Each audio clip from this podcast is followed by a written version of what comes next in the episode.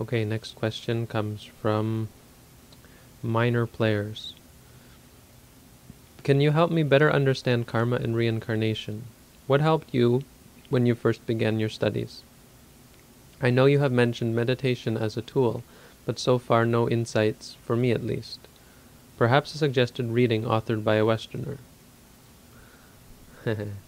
no. Meditate. Meditate, meditate, meditate. Um, meditation does help you to understand both uh, karma and rebirth, but I think the problem um, in most cases is a misunderstanding of karma and a misunderstanding of rebirth. We think of it like we think of everything as some uh, entity. You know, that clearly says karma, uh, cause, effect, um, and and we think of rebirth in terms of this life, past life. Uh, how how meditation helps you to understand karma um, is because everything we do is karmic. Every moment of our existence is karmic, uh, is cause and, and effect. We want to walk, therefore we walk. When you're doing walking meditation, you can see this. You can see that first there comes the desire to move the foot, then there comes the moving of the foot. Um, and in even, even just a few days of meditating, you should be able to see that when you uh, give rise to something karmic, say anger or greed, then there's an immediate result. And this is where all of our feelings of guilt and um, you could say stress and, and, and worry and suffering and addiction come from. All of these things are, are caused by karma. The fact that we don't get what we want is caused by our wanting. That's karma. Um, and the idea of, you know, I kill you, then you come back and kill me is really just an extrapolation of that. Um, and and uh, it, it's not anything special or, or mysterious. It's simply the ripples that we send out into the universe, changing the nature of our mind and the universe around us.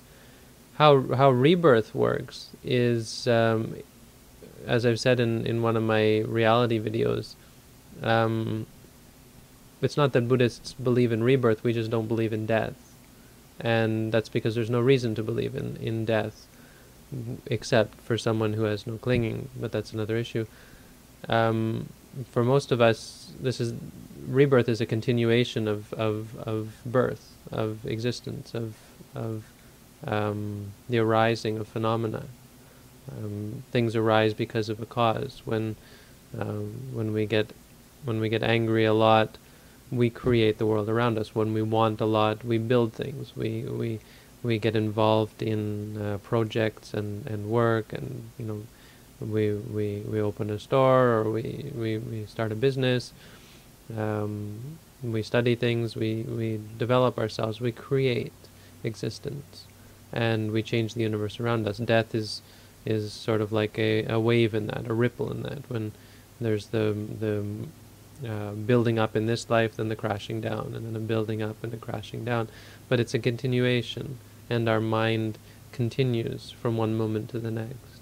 Um, it's not a belief in anything. Neither karma uh, nor rebirth is a belief in something. It's it's a giving up of all of our ideas and beliefs of of of the termination of life and um, of um, of luck and of chance and of magic and so on for a very simple understanding of reality that things arise in sequence and uh, when this arises that arises. With the arising of this there's arising of that.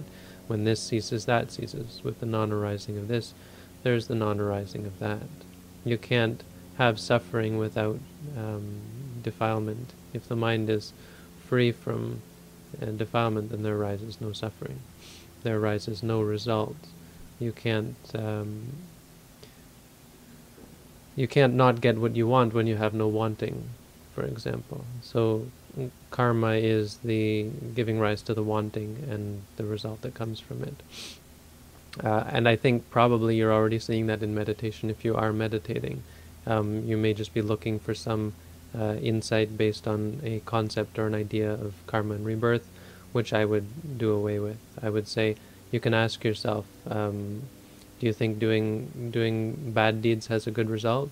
If the answer is yes, then okay, you're, you're still lacking in meditation experience, the experience of reality. Uh, you ask yourself, do you think a good deed has a bad result. Um, if the answer is still yes, then um, you're, you're still lacking in, in meditation practice. And I would say continue in the meditation practice until you can see that actually good deeds, uh, good deeds meaning good states of mind, lead to good actions. Good actions lead to uh, good results, lead to happiness, peace, harmony, and freedom from suffering. Bad deeds, on the other hand, bad mind states of greed, of anger, of delusion, conceit, arrogance, and so on, lead to bad deeds, which lead in turn to bad results, suffering, um, conflict, friction, uh, entanglement, and further and further becoming. So I hope that um, that kind of answered your question. I would say um, don't worry so much about theory, and certainly don't read books about the subject. Um, I would I would practice meditation. Okay, okay. Maybe I'll give you a couple of links in the in, in the answer. Check out the answer to your question. Um, maybe the description to this video as well, and I'll try to give a couple of links just to give an overview of, of karma anyway. Rebirth, I think, is um, um, unless you're going to practice meditations that allow you to remember things that far in the past, um, I would say uh, just understand that we we don't believe in death. That's that's the understanding of rebirth. There's no reason to underst- to think of, of death because our experience, especially in meditation, is one of continued arising, and that's all that happens at the moment of physical death. It continues. Okay, there you go.